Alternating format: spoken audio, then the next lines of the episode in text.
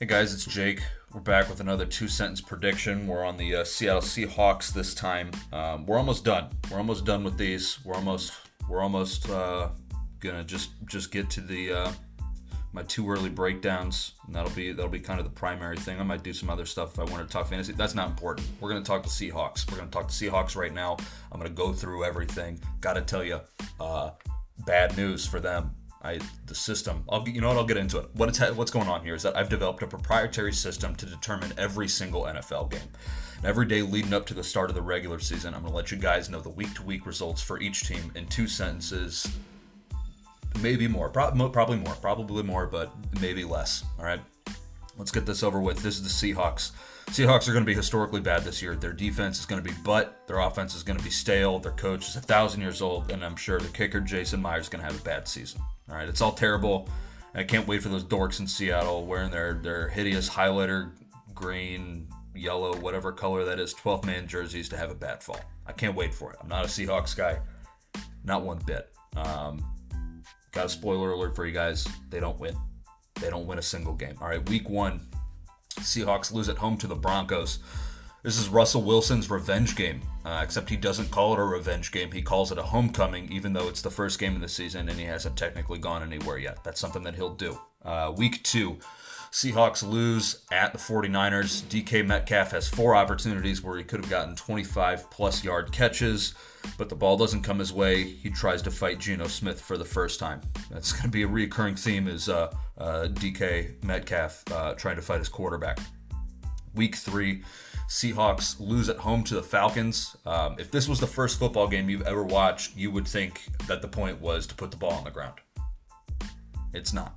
Week four, uh, Seahawks lose at the Lions. Uh, Dan Campbell breaks Pete Carroll's hand uh, because of how juiced he is for getting a shutout for the first time. Lions are going to shut out the Seahawks, and it's going to be truly hilarious. Uh, week five, Seahawks lose at the Saints. Uh, Chris Olave gets Rookie of the Year talk. Uh, turns out he was just playing against tackling dummies in Seahawks uniforms. That's actually going to be the strategy that the Seahawks try this game is to put out not people. Uh, it's not going to work for them. Week six, Seahawks lose at home to the Cardinals. This is a perfect storm for the Seahawks. Perfect storm being a bad thing. Uh, it's early in the season. That's one thing. Playing the Cardinals, that's two things. And then playing another football team. Uh, that's three things that they're not going to be good at. Uh, so they'll lose that one pretty handily. Uh, week seven, they lose at the Chargers. Justin Herbert's actually going to have a perfect game. Uh, and then DK Metcalf fights Geno Smith for the second time. So it's two fights in seven weeks. Not great. Week eight, Seahawks lose at home to the Giants. Uh, this is the game that the Seahawks have circled. Uh, coincidentally, they also score zero points. Week nine, Seahawks lose at the Cardinals. The Cardinals are going to do everything they can to try to lose this game. This is right at their their their uh, kind of point in the season where everything goes downhill. Uh, the Cardinals are going to do everything they can to lose this game, and the Seahawks are going to try their hardest to win. Uh, the more pathetic team stays true to their purpose, and that is Seahawks, and the purpose is to be bad at their profession. Uh, week 10, Seahawks lose at the Buccaneers. This game's actually in Germany, and the product is enough to justifiably start a war. Uh, week 11 is their hard earned bye week, um, depending on what your work ethic is. Uh, week 12, Seahawks lose at home to the Raiders. They come out of the bye week strong and score 10 points, and the final score is 38 to 10. Week 13, uh, Seahawks lose at the Rams. Drew Lock starts, Drew Lock gets benched. Week 14, Seahawks lose at home to the Panthers. Christian McCaffrey comes back for a game and gets someone into their fantasy football playoffs in week 14. So that's good for them. Week 15, uh, Seahawks lose at home to the 49ers. Um, there have been more competitive Harlem Globetrotters games. Uh, DK Metcalf fights Geno Smith for the third time. Week th- uh, week 15 is the third fight.